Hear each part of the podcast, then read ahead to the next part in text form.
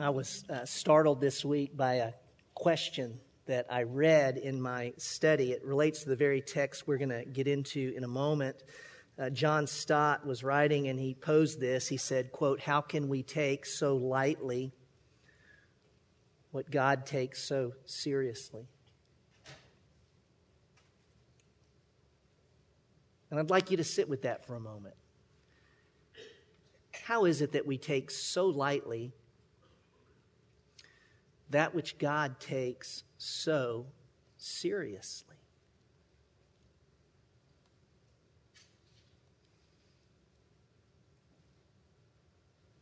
It might help us if we if we thought for a moment together. I'm going to ask you a question. A few of you just kind of yell out some things, but when you think about it, you know, what is it that God takes seriously? What, you know, kind of help us. What, what are some of the things you'd go, this is what God takes seriously? What, what, would, they, what would some of those things be? Just yell it out. Let me, I can hear it. What, what, what would they be? What would some of them be? What does God take seriously?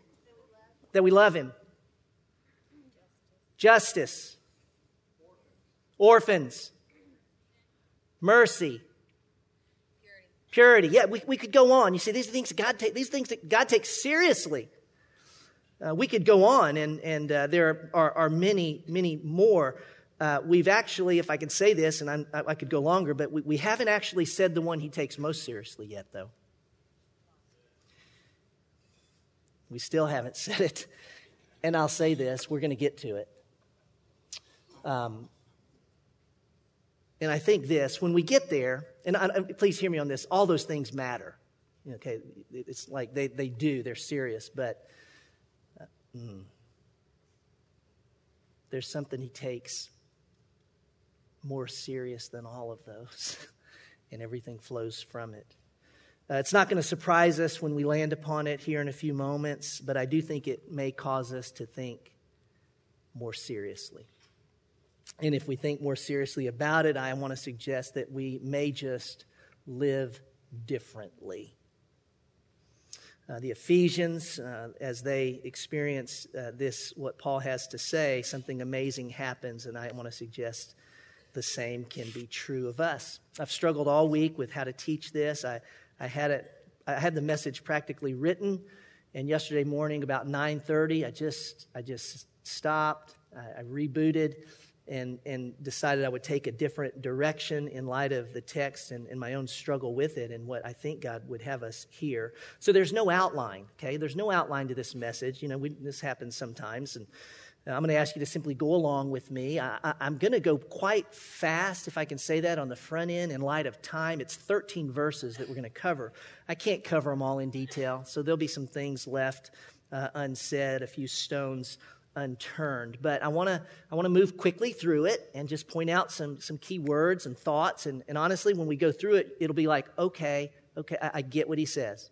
And then I want to take the back end and go, well, in light of what he says, then well, what does that mean to us? What do we do with that truth? Ephesians chapter three. If you have your Bibles open to Ephesians chapter three, verses one through 13. Ephesians 3, verses 1 through 13. I'll take it again, just a few verses at a time one, twosies, and threesies. Verse 1, let's take that as we start. Ephesians 3, verse 1. For this reason, now for this reason, you know, he's just referring back to all that he said in chapter 2 about Jew and Gentile you know that they're now one okay? So it's all of that. Uh, bill brown spoke last week was a fa- fabulous to have him here. Bill's a, a, former president of cedarville college. You know he'll speak i think one more time here maybe twice at the franklin campus as bill michael and i have these gaps in our schedule. That's all that is is his opportunity. He's available to, to fill in for us and we're glad that he is. But Paul says, For this reason, I, Paul, the prisoner of Christ Jesus, for the sake of you Gentiles,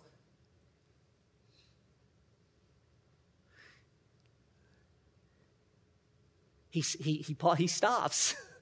See, that's what that dash is. You know what a, da- you know what a dash is in Greek? It's a dash. It's, no, there is no punctuation. It's just, he stopped.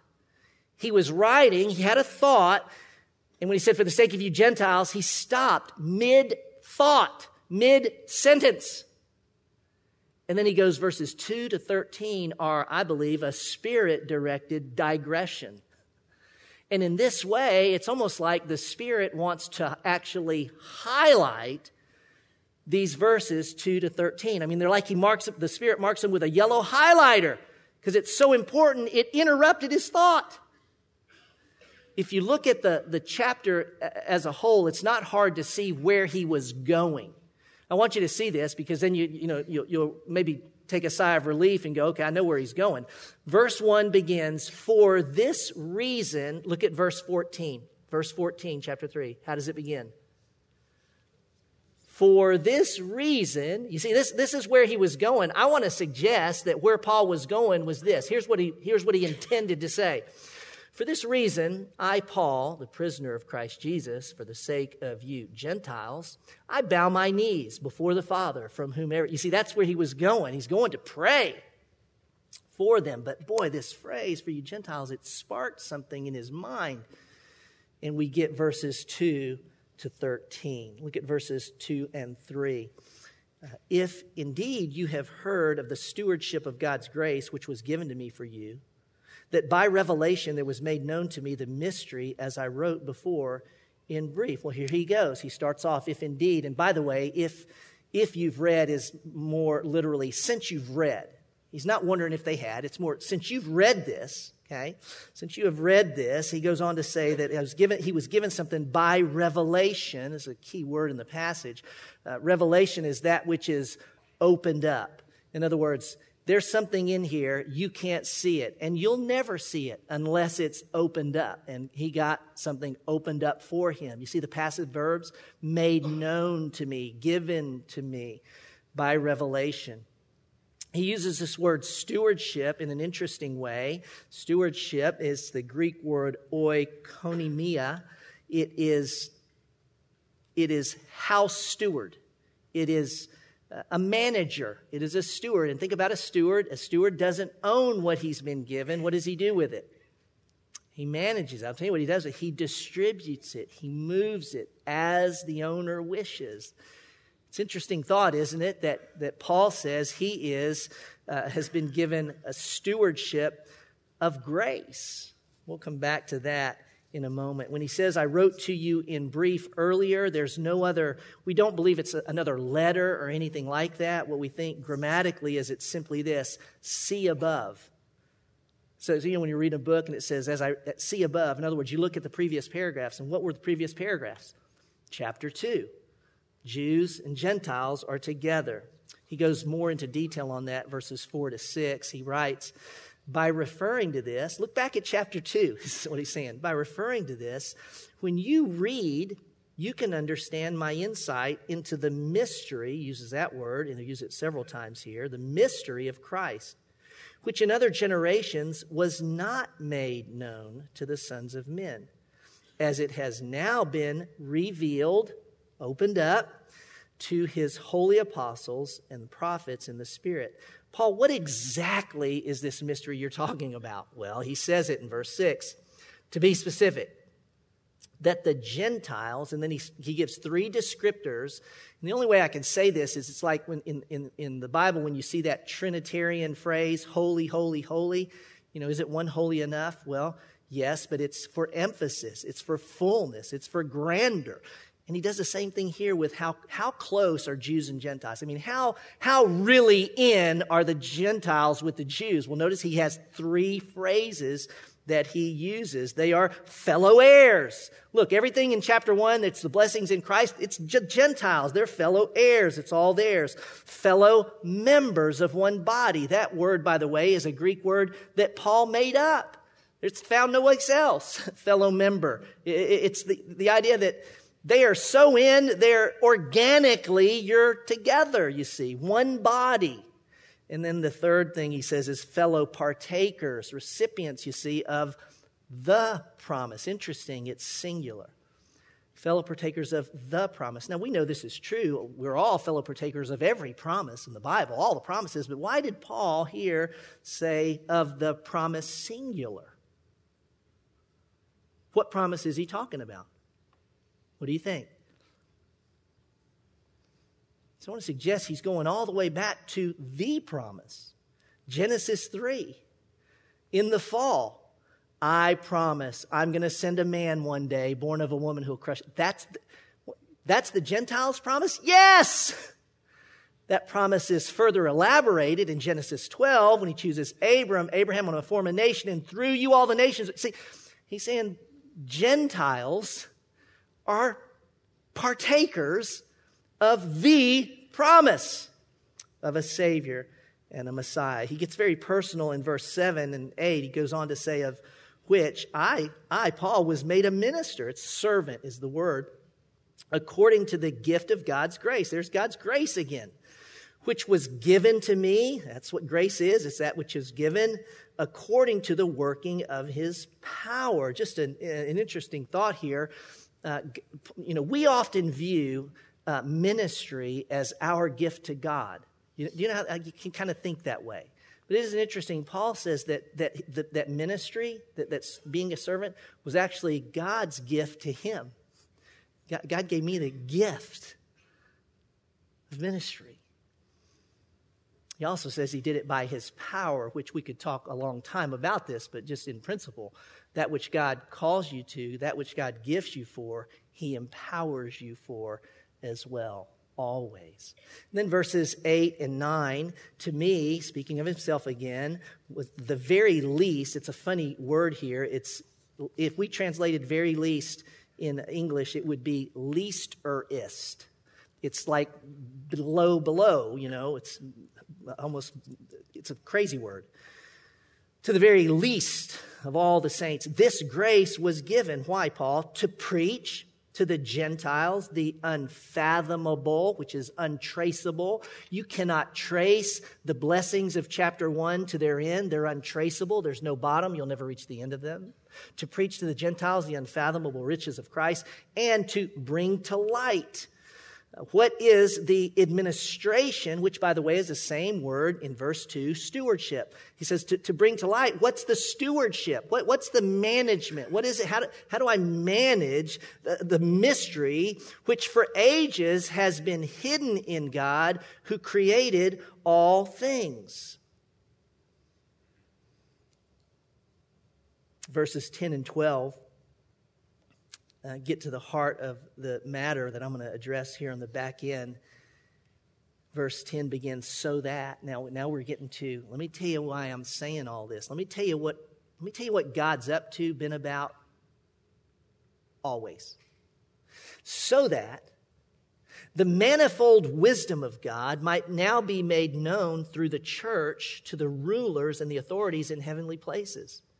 This was in accordance with the eternal purpose but when did this purpose begin? When's it going to end? Go, go, go eternity in both directions. This is always God's purpose, which He carried out, He brought forth in Christ Jesus our Lord, in whom uh, we have boldness and confident access through faith in Him. Manifold is exactly what you think it means. It's multifaceted. In, in Greek literature, it, it was used of um, multiple flowers. You know, that's a beautiful picture. All different shapes, sizes, colors, you know, multifaceted. It's, it's, God's manifold, multifaceted wisdom. Isn't it interesting if we, we were just taking that verse? It's this God has determined from all time, beginning at creation, in fact, before creation, uh, and all the way in time and to eternity future, He has always determined that His multifaceted wisdom would be displayed to rulers and authorities in heavenly places. And when you get into this, you know, you, you almost feel like you just stepped into a fantasy spiritual rulers, heavenly places. Look over at chapter 6, verse 12. Helps us a bit to understand this.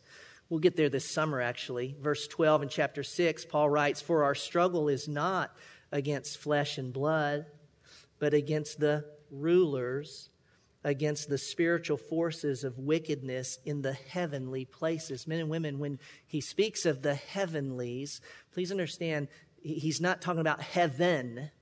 Uh, and, and, and don't go to geography. Don't, don't go to, oh, it's a place. The idea is it's a reality. There's a reality that there are rulers and authorities, spiritual beings just as real as this thing. I mean, you know, you just have to go, Lord, that's real. There is a an invisible reality that's just as real. I don't think it'd be wrong to say, in some ways, more real, if I could say it that way, even than the physical realities we live in. I'll come back to it in a moment in verse 10, but verse 13, let's grab that because here we see why, in part, Paul made the digression. Why, why did he, why did he kind of interrupt his thought and say everything he just said? Well, he answers it pretty much in verse 13. Therefore, in light of everything I've just told you, I ask you to not lose heart at my tribulations on your behalf, for they are your glory. Now, what does he mean? I think we can get it by, by, by, simply tracing what Paul has said in the previous verses. Let's just kind of let's take it, let's take it, you know, how, how, how Paul says it. I, I think he's, you know, let's imagine, if you will, for a moment that, you know, Paul did preach the preach the gospel to Gentiles. And by the way, it landed him in jail. Acts 21, 22, 23. If you read it, it's crazy. But boy, Jew and Gentile, you know, in the early church, it, it did not, it was eh, eh, eh. And when Paul said, you know, Jesus told him to go to the Gentiles, they, you know what they said? When, when Paul said, you know, Jesus told me to go to the Gentiles, at that moment they said, this man deserves to die golly, you know, that's, there's some real hatred going on there, right? Well, so he's so so Paul says, I preached, and he did. He preached to the Gentiles. And, and now he's in jail because of it. And, he, and maybe he thinks to himself, you know, the, those, the Gentiles I preach to, when they see that I'm in jail, they may be, as he says here, they're probably losing heart. Do you mean losing heart? They're probably, they could be becoming very discouraged, losing hope. I mean, because they may be sitting, you know, in Ephesus going, how is it that God would allow Paul to be incarcerated and suffer in jail? Who, who, it, wait a minute, who, what, what God would allow that?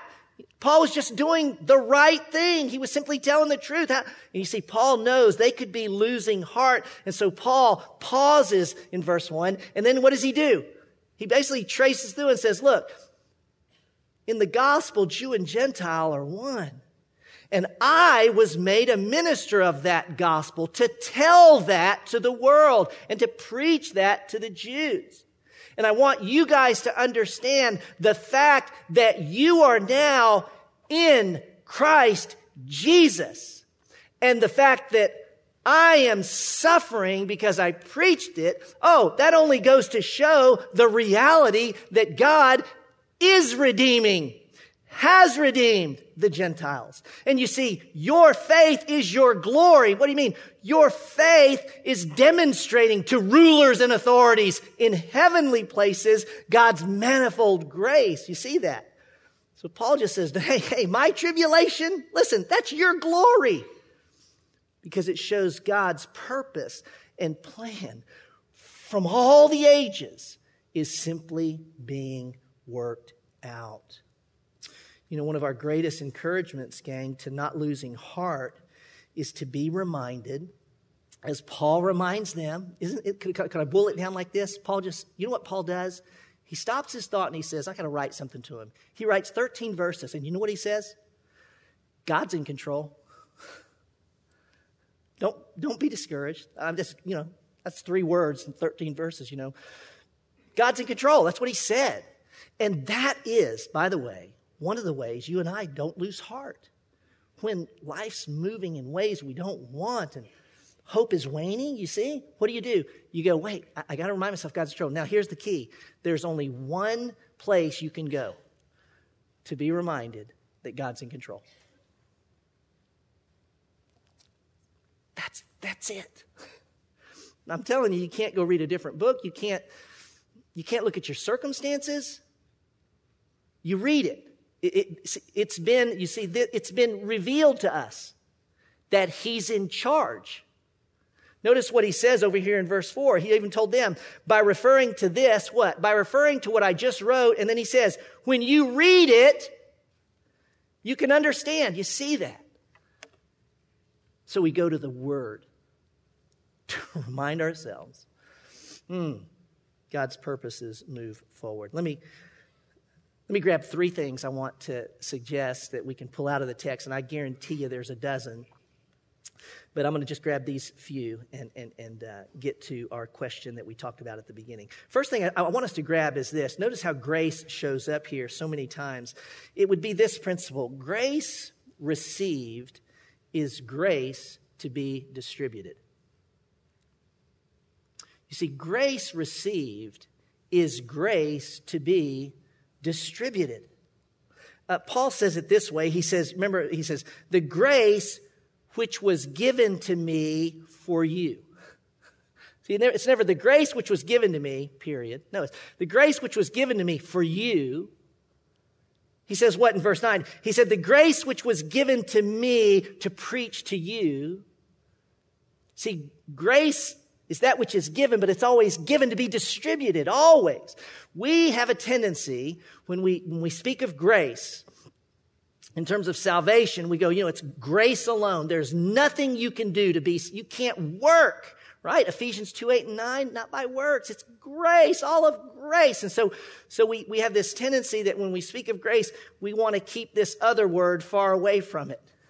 We don't want to bring that word out here like works. We want to keep it far. But I'm going to tell you something. Paul, the New Testament writers, they don't hesitate. Grace works. They're, they're all, it's always together. Grace works. Yes, yes. Grace, responsibility. Grace obligates. Always.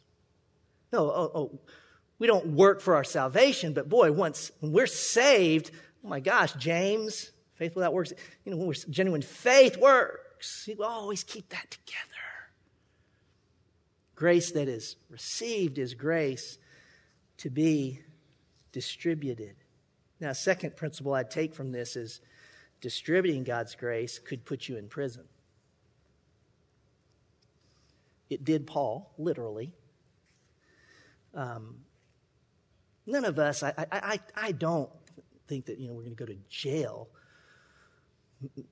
I don't think any of us will, but you could. But uh, let me get it more in a timeless principle, okay? So, since we'll, we'll remove that, you know, go to, could put you in prison. It might be this distributing God's grace will always cost you something.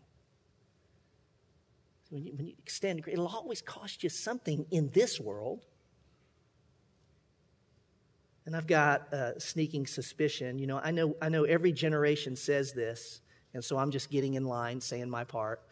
But what's in front of us is going to be much more difficult to distribute grace than it was 20 years ago. Because when you distribute grace, you speak the truth. You say what's true. You say what's been revealed.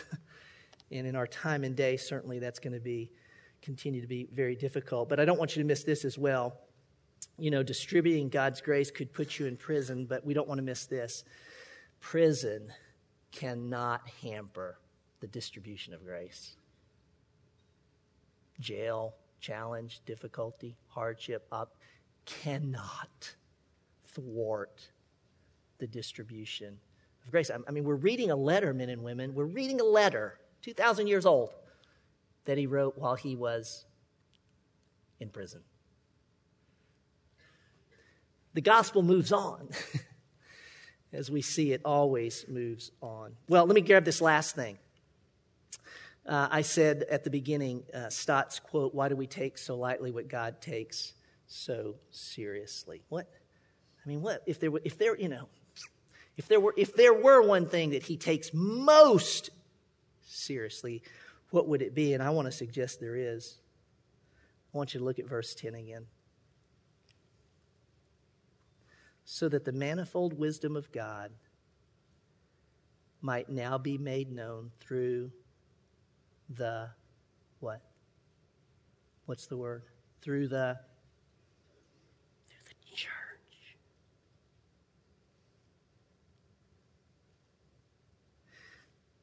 if this is saying what it seems to be saying, what God has been about, note the timestamps now, for all eternity, for all ages, what God has always been about is the church.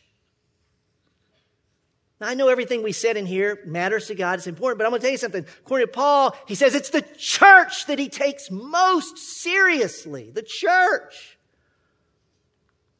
That, that the, it's the church that shows heavenly spiritual beings the manifold, glorious wisdom of God to redeem that which was lost, to do what we sing oftentimes, to triumph, to death triumphs over death, right? Who could have thought of that but God in Christ Jesus? And it's, ooh, it's on the church, you see, to manifest that.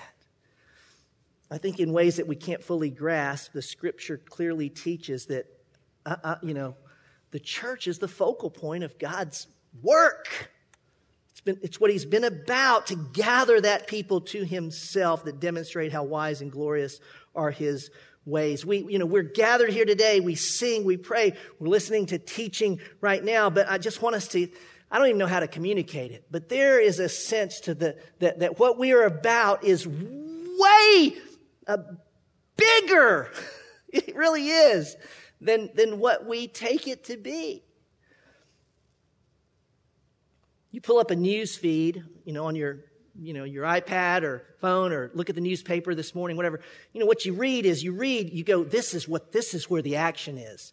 I mean, the actions, you know, with NATO right now, it's all about Putin trying to take over, you know, Ukraine, and they're going to have a meeting, and the G7's going to meet, and, and boy, is, is Iran going to get these nuclear weapons or whatever, and what's going on? And you think that's, that's, that's what rules the world. No! The most important meetings, not G7 and it's not NATO and it's not the European Union. It's the church. It's us. And you guys are looking at me like, I think you're overstating it. I'm not.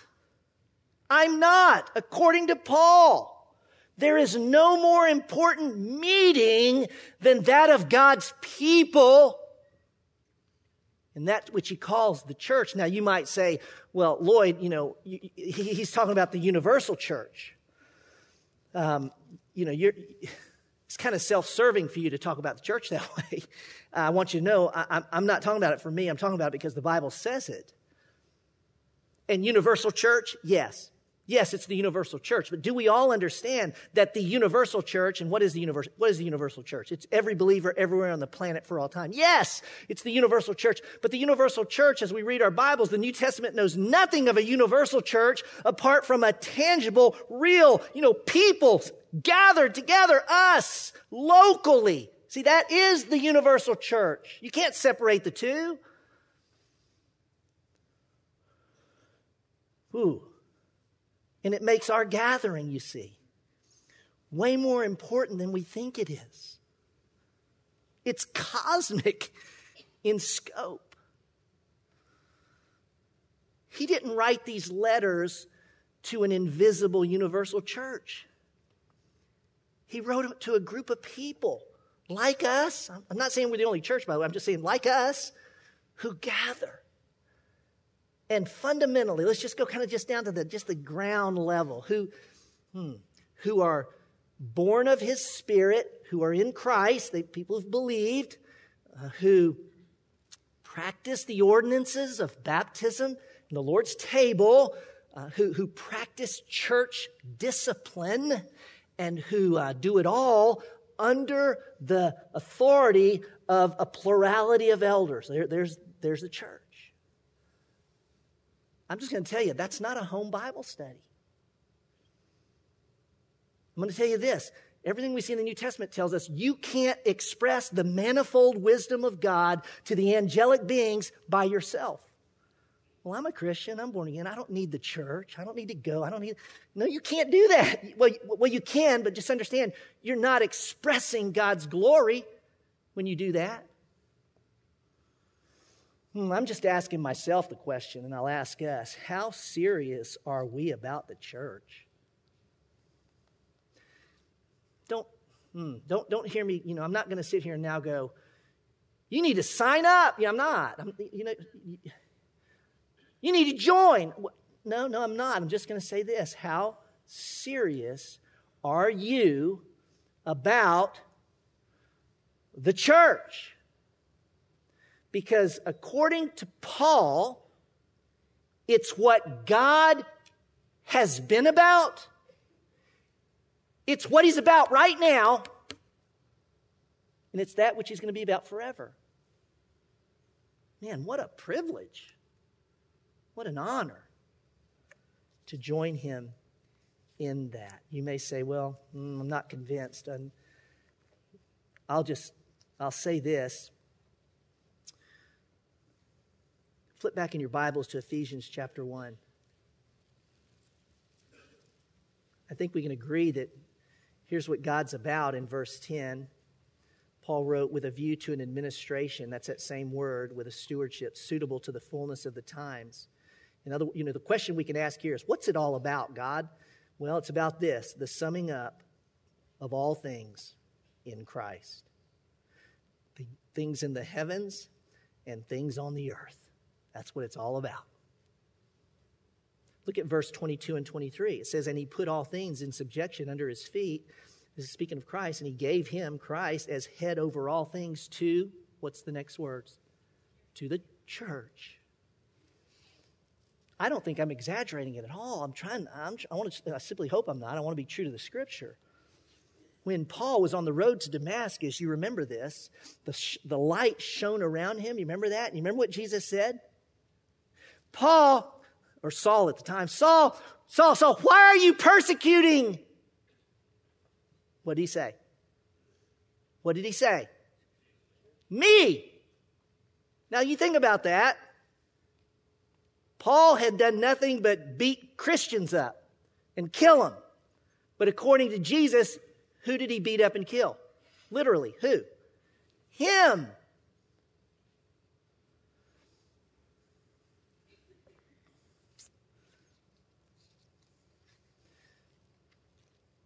And this begins to make sense, I think, when we recognize, gang, and this is what he said in Ephesians, that the church is Christ. You individually, us together, one new man. Ephesians 2 11 to 18. One body. Well, what's the body? It's Jesus. He's the head. We're his body. It's what God has been about and will be about for all eternity.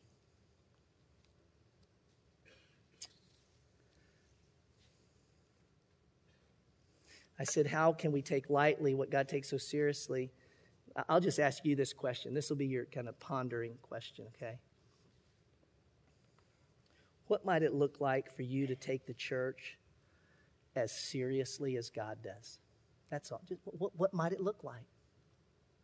I can tell you this as elders, as staff, and leadership, we, we've been in the process in the last two years. Bill's been leading us through some processes where we're I'm looking at Matt and Gigi McMurray down here, who, who Barry, Melissa, who, who, who you got to understand, they, they, were, they were here when there were six people, six couples, I should say. And, and, and now we're a church, you know, the size we are. And it's not about being a big church, but, but, but, you know, over time, we can find ourselves, you know, things we need to adjust and change, et cetera. I'm going to tell you something as elders, we, we have literally and are literally going, kind of re upping, can I say that? Just going, and this uh, arrests me to go, we got to think seriously what do we need to do different? How do we make disciples? I mean, it's fine, y'all. You know, I, I, like honestly teaching to a room of 800 rather than 29 or 88.